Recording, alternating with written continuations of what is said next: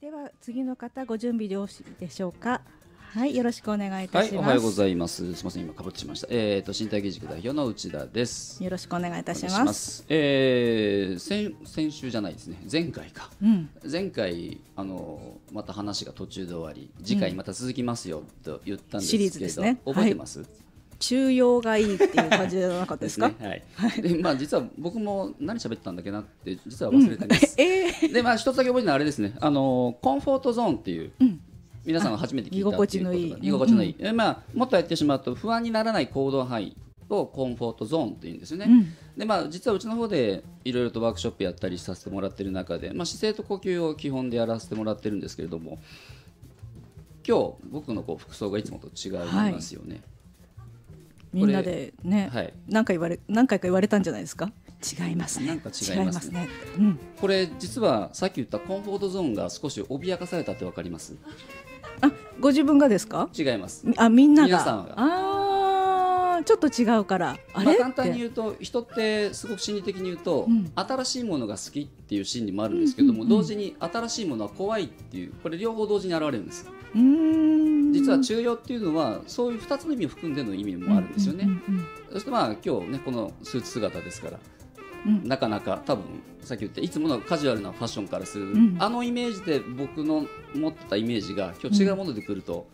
一瞬身構える、ななんでってなんで思いますなりますはいいで実はこのコンフォートゾーンってすみません、今日は図を持ってくの忘れちゃったんですけどもコンフォートゾーンの先にこのラーニングゾーンってありますうんつまり要するに学ぶスペースですうよんね、で要は簡単に言うとあの勉強するとか何でも知識を得るっていうのは、はいよく言うんですけど知るっていうことは実は分かるってことじゃないんですって言われて分かりますうんうん認知するだけで自分の中に入ってないってことですかちょっと違う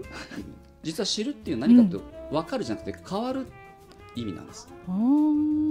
んうんえまあ、これ言ってしまうと実は日本の教育システムっていうのは、うんあの分かったことつまりあの知識を増やすことがすごく頭がいい、まあ、これ実は昔の話なんですよね、今何かでもうコンピューターが全部それやってくれてしまってるので、うん実は人間の知識量なんていうのはたかが知れてますそして例えば仕事をやっててもうちの学生見てもそうなんですけど、勉強がつまらないって方は、うんひたすら覚えてるんですようんなんか勉強の仕方とか身につけ方を変えていかなきゃいけないんですねきっとねつまりうんモチベーションを変えないといけないです、うんあの知るってことは変わるってことなんだっていうことの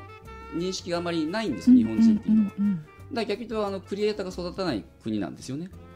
うんうーんえだから誰かのオウム返しはすごくうまいんですうちの学生教えてもそうなんですね、授業やってもあの授業のテストは大体先生が言ったことをオウム返しした人が正しくなりそうですねなんかちゃんとすり込んそうでです反復して返せる人が同じこと言う子がいい子、うんあところが自分のこう意見を持たれるとちょっとそれは違うってなる傾向が非常に強いです、まあ、確かにみんながみんな好きかって言ってしまうと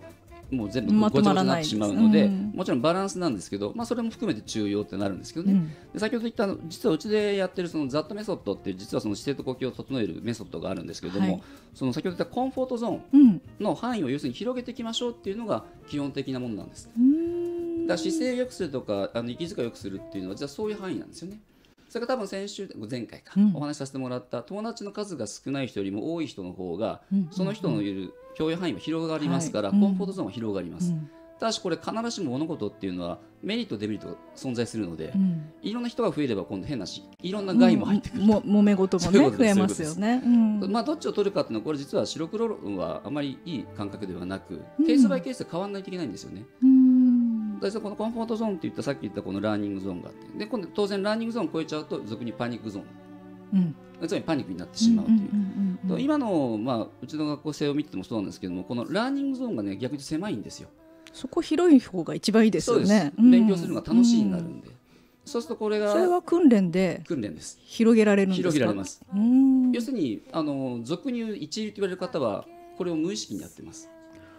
それだけなんです身についちゃってるんですね。そそういれうを広げていく術が。そうですねん癖づけをうんうんそうするとまあ大体そういう方っていうのは俗に姿勢がよくいい呼吸をしているっていう理屈になるんです姿勢大事ですね。ただどうしてもこの姿勢って言葉自体が言ってしまうと皆さん知ってるつもりなんですよね言葉としてはうんうんうんただほぼつもりで終わってますつもりはこれ実は大脳生理学的に言うとこれ大脳進出一番上にいる彼がちょっと勘違い系なんでこの勘違いを例えば戻してあげるために今度姿勢を入れてあげるうんですん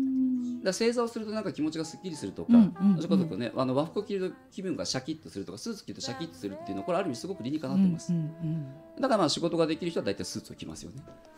そういうこともそうあいうるこんでとですすね。で別にそう思って今日はこれ着たわけじゃないんですけれども、まあ、たまたま今日話がかぶりましたのうで、んまたずっとスーツでいらっしゃるかもしれ ない。なるほどね。気分ですその辺はなんていうところでまた次回にはい、が続きも楽しみにしております。身体技術の内田正弘さんでした、はいありがとうございました。いやー、なんかね、今日ね、来た途端皆さん、今日なんでスーツ、なんでスーツって聞かれてましたから、何回聞かれたんでしょうね。